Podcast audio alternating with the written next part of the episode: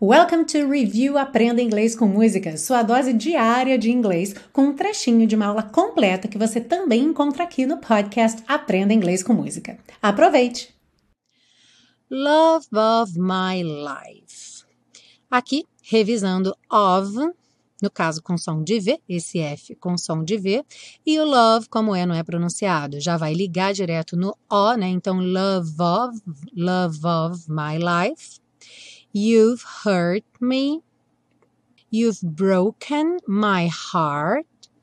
And now, que é bastante comum no and now, tirar o D ao invés de falar and now, and now, you leave me. Love of my life, can't you see? Entre o can't e o you, nós temos novamente aquela situação onde uma palavra termina com T e a próxima palavra é you. E aí é frequente esse T virar t e você ter can't you, que soa igual ao número 2. Two, two, number two. Então, can't you see? Bring it back. Repare que aqui no bring eu nem pintei a letra G de vermelho, embora ela seja uma consoante oclusiva e normalmente a gente vá pronunciá-la bring bring, ou seja, o G bem sutil.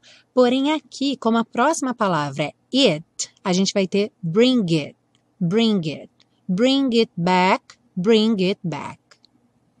Don't take it away from me.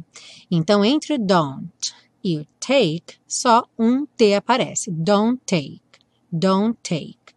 O take já vai juntar com it, take it, take it, e o it vai ter o T mudado para rarará para juntar com away. Então, don't take it away. Don't take it away from me. No from me é só lembrar que os dois M's vão soar um só. From me. From me. Don't take it away from me.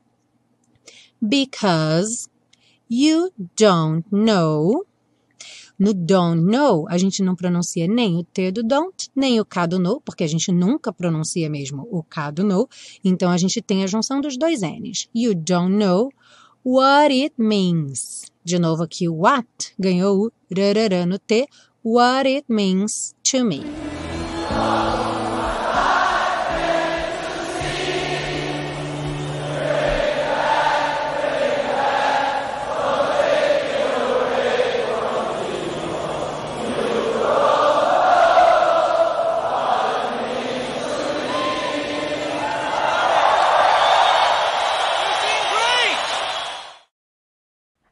E se você busca um curso de inglês passo a passo com a minha orientação, conheça o intensivo de inglês da Teacher Milena, meu curso de inglês que te oferece 30 dias de garantia incondicional. Saiba mais em www.intensivo.teachermilena.com.